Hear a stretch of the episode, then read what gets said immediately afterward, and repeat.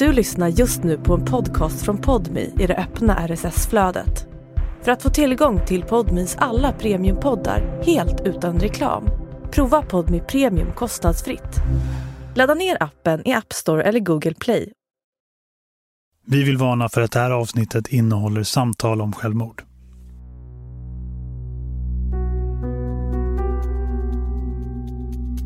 Det här är Utanför murarna, där jag Josefin Freje träffar människor som suttit i fängelse för grova brott, men som nu är ute i samhället.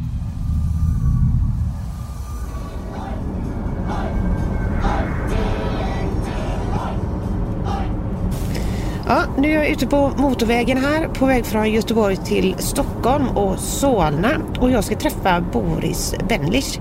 Han beskrivs lite som en av de största ekobrottslingarna i Sverige och har nu suttit av sina, vad är det, tre och ett halvt år bakom murarna. Och visst, alltså om man jämför med andra som jag träffar i den här podden så kan det ju vara lite kort tid. Men Boris misstänktes för att mygla sådär 1,8 miljarder kronor. Det är alltså så sjukt mycket pengar och jag har försökt göra om det till en matte jag förstår. Och 1,8 miljarder, alltså det motsvarar över 80 miljoner påsar med finchips. Det är mycket pengar det. Och bilden jag fått av den här Boris, det är att han är lite av en rödvinsdrickande vänsterjournalist. Och det är någonting med kostymnissar som hamnar i finkan alltså. Jag tycker det är spännande. Ja, vi får se vad det blir. Snart är jag framme. Det var nog ett halvår där, där jag liksom planerade det perfekta självmordet som inte ser ut som ett självmord. Varför i helvete tog jag inte massa pengar och drog bara? Hade jag inte suttit här och pratat med dig hade jag i Västindien nu. Jag vill se alla Bibelns hemsökelser drabba dem, att de brinner i helvetet.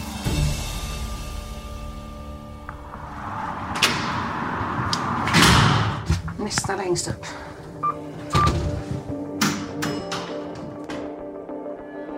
Hej! Hallå. Ursäkta att det är tidigt. Kom in. Tack så mycket. Ja, jag har kört, vad blir det, fem timmar. Det regnade första biten där från Göteborg. Jag lagade vattenplaning. Jag tänkte börja väldigt eh, Ja. om eh, du säger eh, ditt namn och eh, hur gammal du är. Jag heter Boris Benelich och jag är 65 år. Framför mig sitter en nybliven och helt vanlig ålderspensionär. Tidigare har han minglat på Bokmässan i Göteborg med författare som Mankell och Läckberg. Jobbar på Vänsterförlagets ordfront och varit en självklar del av den intellektuella kultureliten.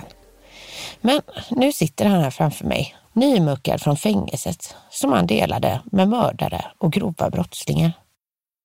Och vem är du? Åh, det är vä- väldigt svårt att plocka in mig i något fack eftersom jag har gjort så väldigt mycket. Men, men eh, eh, med tanke på ämnet för den här sittningen så är jag den person i Sverige som har eh, åtalats för, det, det, bör vara det största eh, bokföringsbrottet i svensk historia. Vad var det? 1,8 miljarder? Ja, Det är inte lite pengar. Nej, det, kan, ja det, det är några kronor. Det är några kronor. I P3 Nyheter klockan fem. Ledningen för elbolaget Kraft och Kultur har upptäckt att någon har fifflat med ekonomin och att 1,8 miljarder kronor har försvunnit. Det här kom fram vid interna kontroller och bolaget har anmält det till Ekobrottsmyndigheten. Så lät det i P3 Nyheter i november 2011. Det var starten på vad Boris Benelis beskriver som sju års helvete med utredningar, domstolsförhandlingar, överklagande och hans ständiga förnekande. I slutet stod han ändå där, dömd till tre och ett halvt års fängelse för sina handlingar som vd för Kraft och Kultur. Ett bolag som sålde miljövänlig el och böcker. Vad var det då Boris ska ha gjort sig skyldig till? Jo, så här motiverade Södertörns tingsrätt sin dom, som sedan slog fast i hovrätten. Citat. Genom denna dom har Boris Benelich befunnit sig skyldig till grovt svindleri under tiden 2003 till 2010, det vill säga i åtta fall. Dessutom har han gjort sig skyldig till grovt bokföringsbrott under åren 2005 till 2010, det vill säga i sex fall. Svindleribrotten har avsett mycket betydande belopp.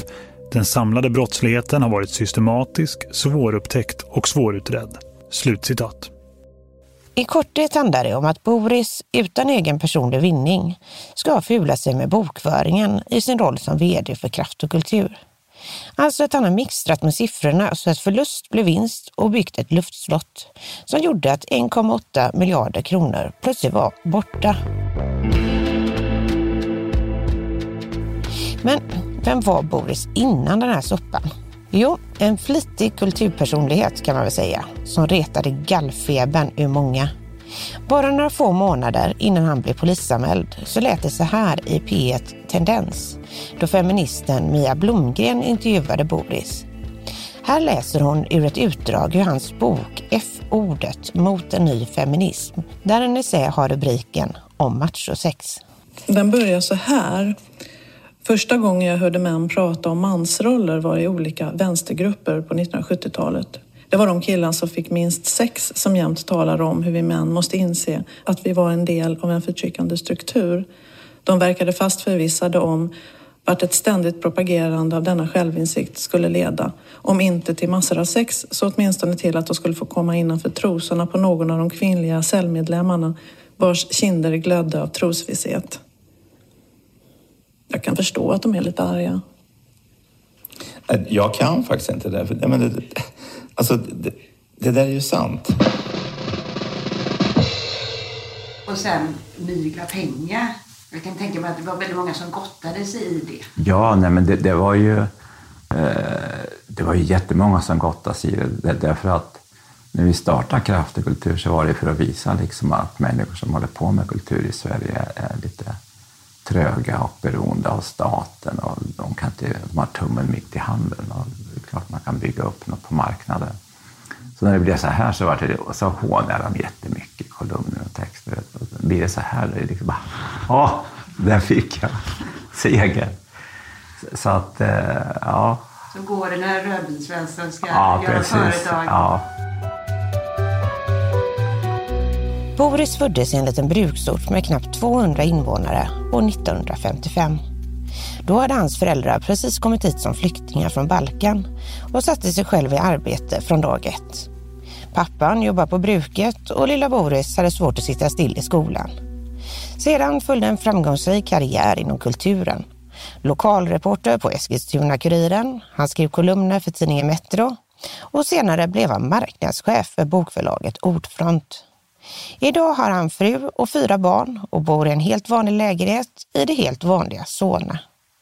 Så hur kunde någon så vanlig bli en av Sveriges största ekobrottslingar och hamna i finkan bland mördare och banditer? Jag har ju liksom försökt få, gjort liksom research och sånt där. Men jag tycker det är svårt att få ett grepp om dig. Du är den rödvinsdrickande vänsterjournalisten. Eh, är helt ute och cyklar. Nej, alltså, nej. Nej. nej. Även om Boris erkänner att han tillhör rödvinsvänstern vill han hellre definiera sig som en bourbon whiskydrickande bolsjevik. Rödvinsvänstern tycker han är sentimentala pladdettacker. Want flexibility? Take yoga. Want flexibility with your health insurance? Check out United Healthcare Insurance Plans. Underwritten by Golden Rule Insurance Company, they offer flexible, budget friendly medical, dental, and vision coverage that may be right for you. More at uh1.com. Men sen finns det också den här äh, jävlar anamma och emot allting. Alltså mot staten och äh, rättssamhället som sviker. Ja, men jag har alltid varit mot... Eh, jag har liksom alltid tyckt likadant, varit, alltid varit mot staten. Hata är ett sånt ord som folk använder så där jättemycket och i onödan, men jag har, har alltid hatat staten. Alltså blotta tanken på, på en... Om man en dag inrättar eh, en apparat som man säger vi ska ta hand om er och skydda er och vårda er, då kan man vara säker på att man drar till sig alla de sämsta människorna i samhället. Alltså de som inte klarar av någonting annat och de som njuter i tanken på att få styra över andra. rätt korkade människor och korkade människor blir farliga för oss andra. Så staten blir alltid, oavsett vad avsikten är, en pesthärd. Trots att Boris Benelis kallar sig kommunist så är han också libertarian. Alltså de som i princip vill få bort statens inflytande till ett minimum. I sin podd Bubbla, som sänt över 600 avsnitt, kretsar mycket kring hans kamp mot staten och rättssamhället. Så här lät det i Bubbla dagen då han fick reda på att han inte får uppskov, utan ska infinna sig på fängelset om två dygn. Eh, jag är inte riktigt gjord för, för att uh, sitta inlåst. Det är ingen som är, men jag minst av alla tror jag. Uh, och det är egentligen bara att hålla hat och glöd kokande och, och uh, jag ska verkligen mycket målmedvetet ägna mig åt att riva ner den här staten. Boris, den marxistiska libertarianen, säger också i sin podd att det inte längre går att endast kriga mot staten intellektuellt och att han är redo att strunta i vem han allierar sig med för att störta staten. Det låter ju lite som att eh, nästa steg är revolution eller bomba riksdagen. Liksom. Ja, men de är, all, de är ju aldrig i riksdagen. Mm. Så att det får bli en symbolhandling då. Men, nej, men alltså det är, eh, det, det, är inte en uppmaning i första hand än till att göra gödselbomber och sådana saker, utan det är mer en fråga om att eh, det man kallar för det offentliga samtalet i Sverige är ju så pass lågt det är inte bara takhöjden, det är, det är inte mycket ett offentligt samtal. Liksom de som skriver på ledarkultursidor är ju inte speciellt begåvade. Eh, så att det, det, och det är ingen som läser eländet heller, utom jag. Jag kan ju se att dig, typ i amerikanska södern, eh, byggandes en sån här underground tunnel med mat och vapen. Alltså för att ta hand om dig själv och din familj. Ja, men nu när jag är ute igen så ska jag äntligen bygga klart den stora uh, jordkällaren på landet. Det har jag planerat länge. När jag träffade Boris år 2020 hade han nyligen muckat från fängelset. Efter det fick han bära fotboja. Har du fotboja nu eller? Nej, den, den ryckte och sen togs den bort. Ska de testa om jag kan följa schemat utan fotboja. Mm. Jag har varit så duktig. Och imorgon så blir jag villkorligt frigiven. Mm. Så då kan jag springa runt här. Var ska du springa då någonstans? Jag, jag har så lamslagen vid tanken på det här. Så jag kommer att gå min vanliga promenad runt kvarteret. Helt hospitaliserad. Men trots skratt finns det en ilska och sorg som lyser igenom där vi sitter i det bokförsedda vardagsrummet. Tvisten är att Boris, dömd i både tingsrätt och hovrätt till tre och ett halvt års fängelse och fem års näringsförbud för att ha mixtrat med bokföringen så illa att miljarder försvann, aldrig har erkänt sig skyldig. Nu har jag aldrig hävdat att jag är Guds bästa barn. Däremot är jag komplett oskyldig till detta. Och vi, vi var alltså så här bombsäkert tvärsäkra. Dels på att förundersökningen skulle läggas ner, så var vi säkra på att vinna tingsrätten och sen i hovrätten där åklagaren säger att nej, men vi drar tillbaka påståendet om att Benelic har, att det har försvunnit 1,8 miljarder. Jag tänkte då, då, då, bra, vi kan kanske korka upp kampanjen i förtid, mm. ungefär. Men så blev det inte? Nej, det, det var, eh, det var så helt uh, obegripligt. Liksom. Kommer du ihåg var du var när du fick det beskedet? Mm, jag satt på din plats. Här ja. Uh-huh. Och så satt, eh, vankade min fru här och så, minsta dottern bor hemma då, som vankade åt det här hållet. Mm. Så när beskedet kom, liksom, jag, jag minns bara att jag gick rätt, ställde mig upp och gick ut på balkongen. Och de efter, för de trodde jag skulle hoppa någonting. uh-huh.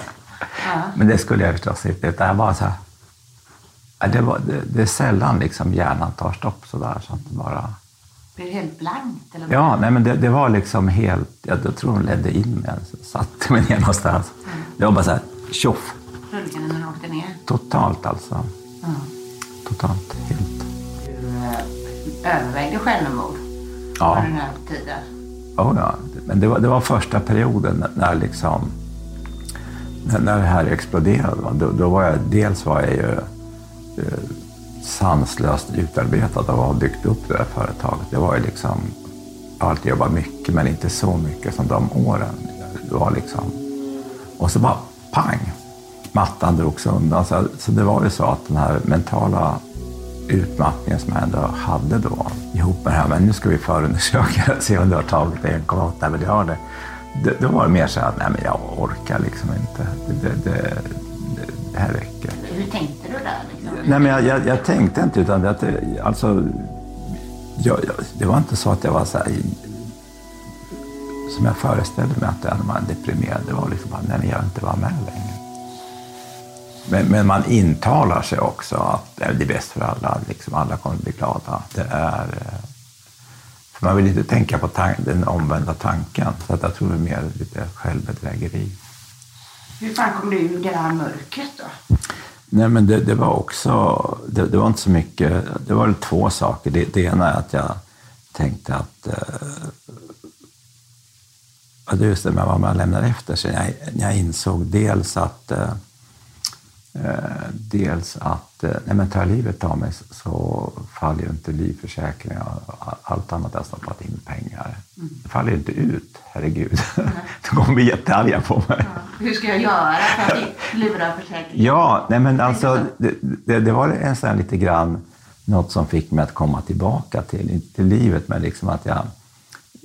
Det var nog ett halvår där, där jag liksom planerade det perfekta självmordet som inte ser ut som ett självmord, men jag kom inte fram till. Alltså det ju, i min, jag insåg att i min sits, om jag dör, eh, så kommer ingen att tro liksom att, att eh, det är naturligt. Nej, inte en chans.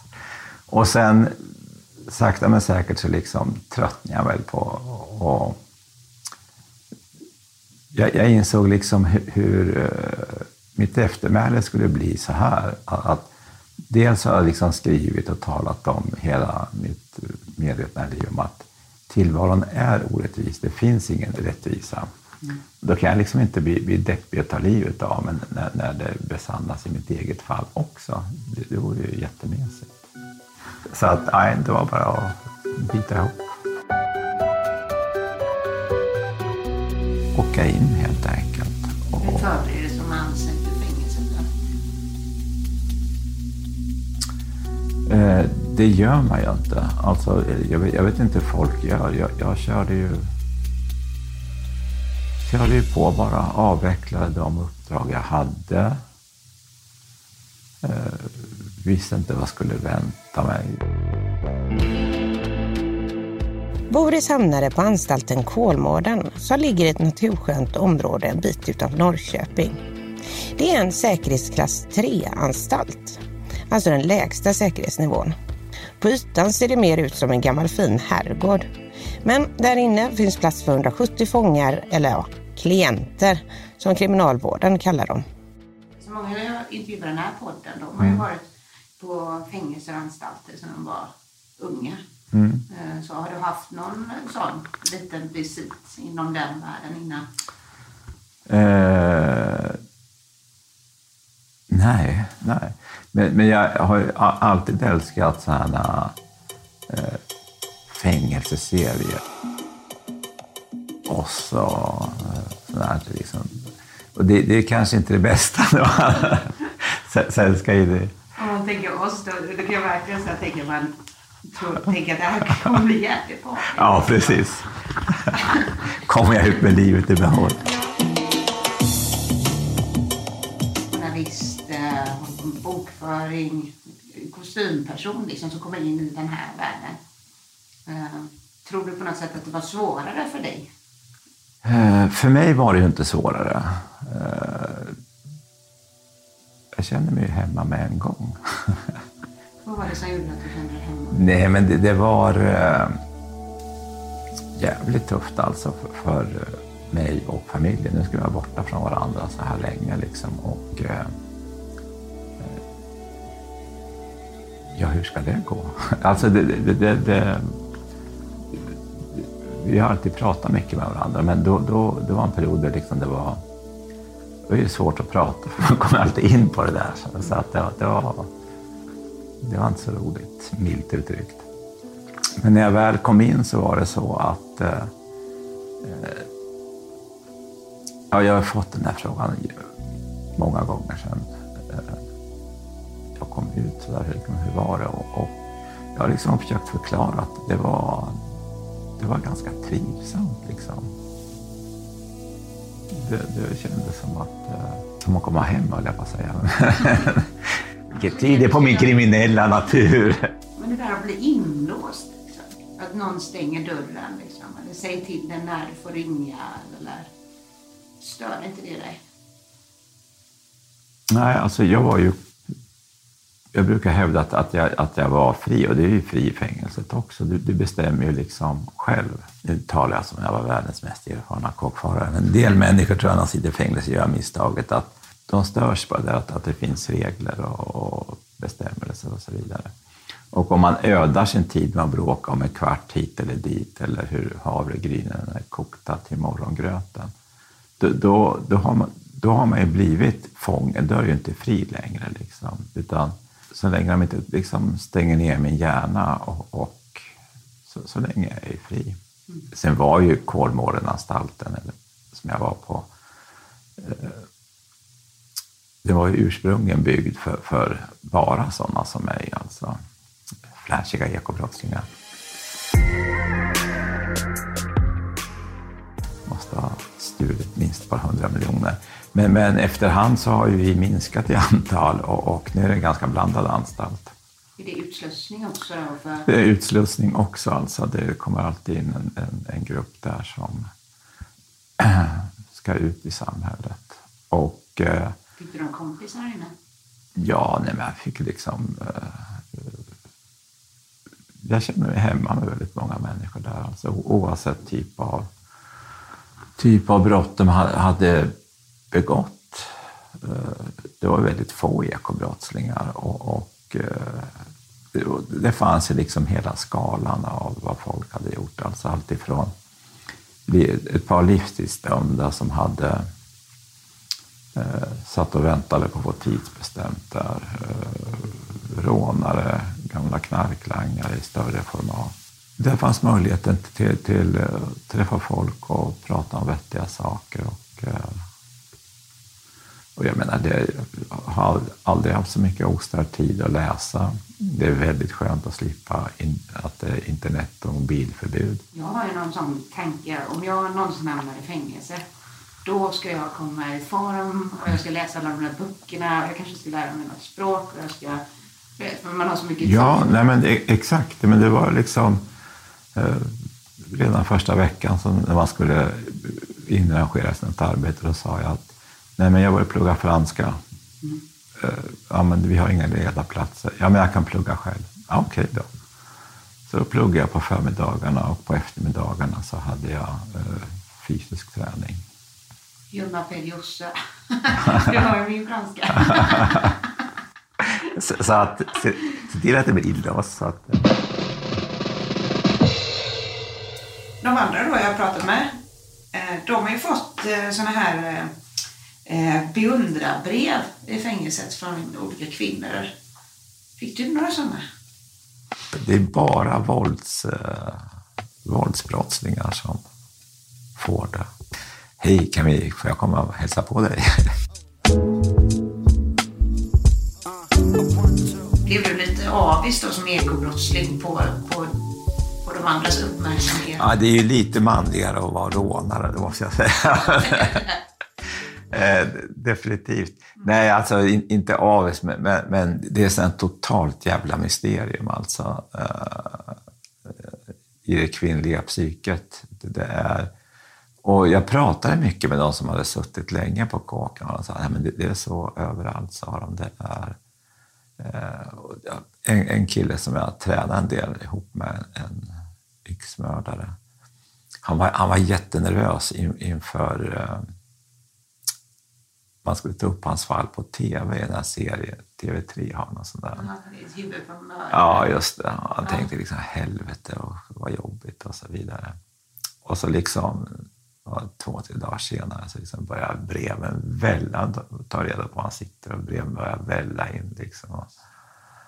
Eh, alltså, snacka om uh, beundrarpost alltså. Mm. Jag, jag, det är, måste, måste vara så här att man, man vill... Eh,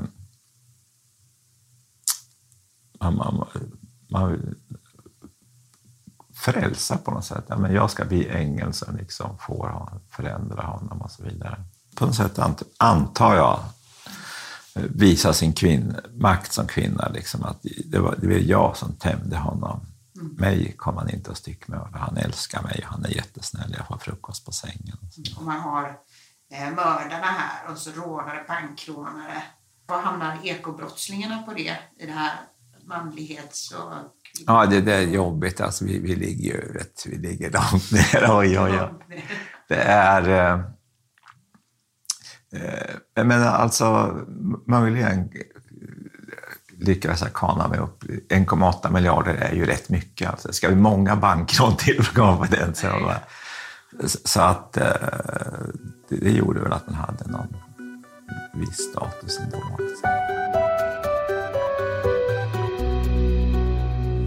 Har du fått för eh, bemötande av folk när, när du kom ut från fängelset? Ja, men de, de flesta är väldigt nyfikna på uh, hur det var. Alltså. Det är, uh, var det mycket knivslagsmål i duschen? Tappade tvålen? Tappade tvålen. Jag var trött på tvålen. och uh, var det mycket rasmotsättningar och sådana saker. Mm. Så att, uh, det är det mesta. Alltså, Blev du lite besviken att det inte var lite mer oss här som du sett liksom, på TV? Nej, det, det hade just varit oss-läge så hade det lite svettigt kanske. Men eh, nej, det är... Det, i, I och med att alla befinner sig, de, de så att säga som teoretiskt och kanske formellt sett också är farligast, de sitter ju på Kolmården där, därför att de är på väg ut. Det försvinner ju ofta i, i diskussioner om, om livstidsdömda och eh, en del, till och med om vi just har mördare, att de är ju ofta eh, de som har kommit så långt som de kommer, de är på väg liksom att få ett tidsbestämt, de, de är ofta så genomreflekterade och kloka. Så, så att eh, det är de man ofta, de är ofta de bästa samtalen med. Det, det, de har tänka igenom livet och döden och, och sig själva. Ja, och att de kanske har ångrat sig också då för sitt brott? Ja, alltså jag har inte mött någon som in, inte har ångrat sig. Alltså. Men har du ångrat dig? Jag vet inte vad jag skulle ha ångrat riktigt. Du har aldrig erkänt? nej, nej, nej, nej. Alltså jag har...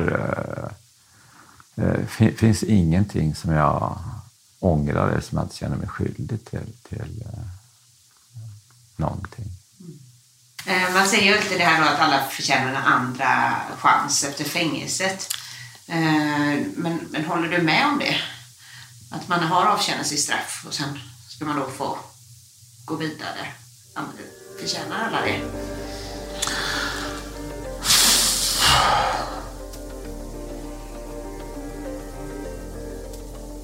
Nej.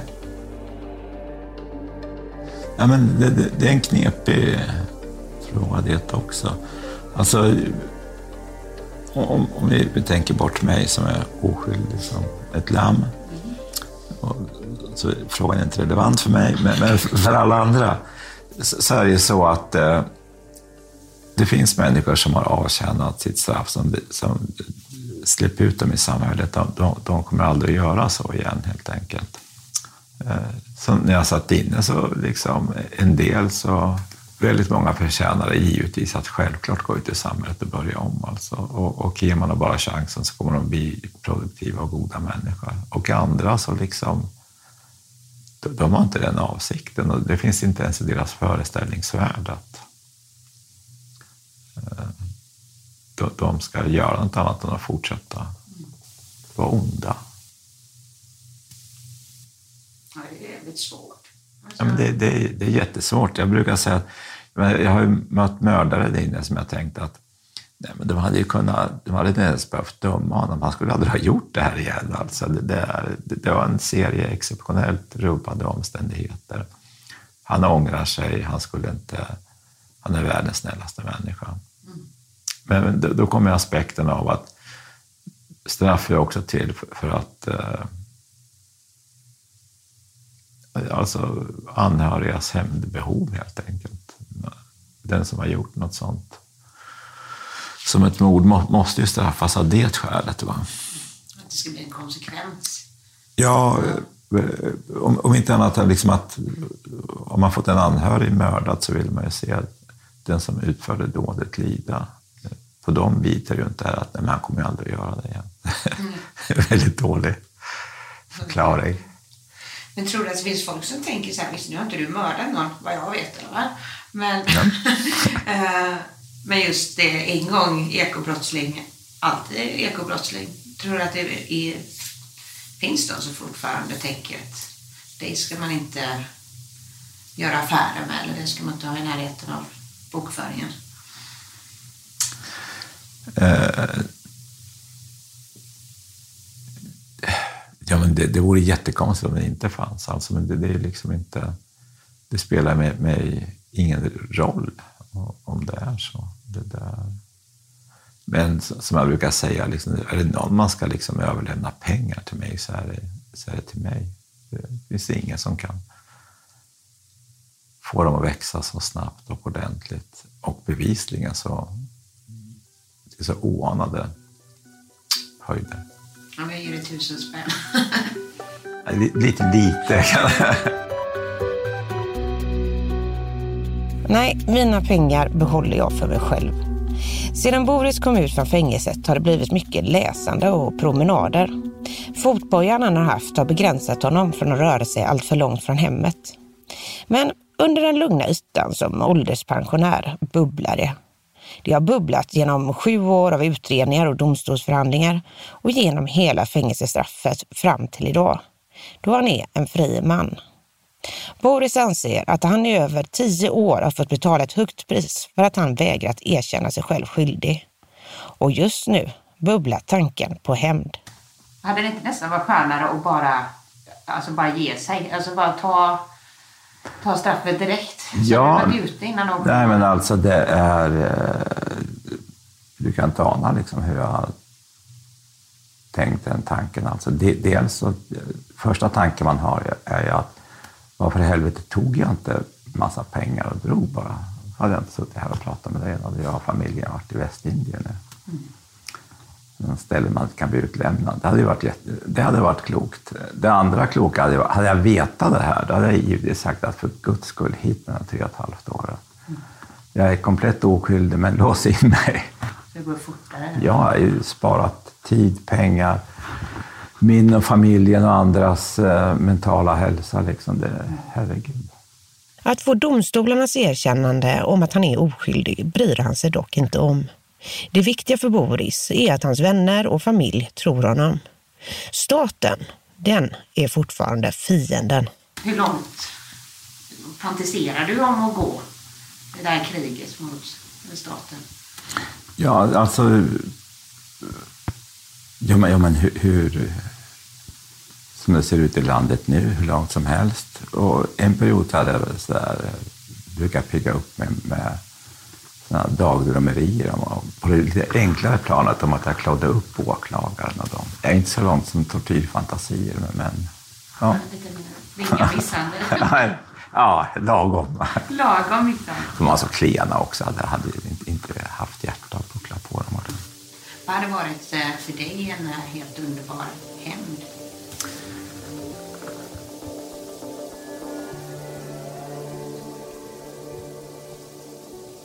Ja, nej, men alltså, jag, jag vill... Det, det, det, är inte bra att jag uttalar det, va? det därför eh, men, men, men alltså, jag önskar dem allt ont. Jag vill se alla Bibelns hemsökelser drabba dem. Alltså. Dubbelt upp alltså. Och att de brinner i helvetet.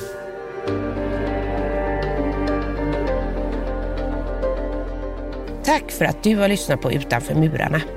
Jag heter Josefin Freje och du får jättegärna höra av dig till mig med synpunkter och tips på vem jag ska träffa härnäst. Mailen är utanformurarna.gmail.com Du har lyssnat på Utanför murarna, en exklusiv podmi-produktion av tredje statsmakten. Reporter var Josefin Freje, producent för avsnittet var Viktor Aldén, exekutiv producent hos Podmi var Joni Söderström Winter.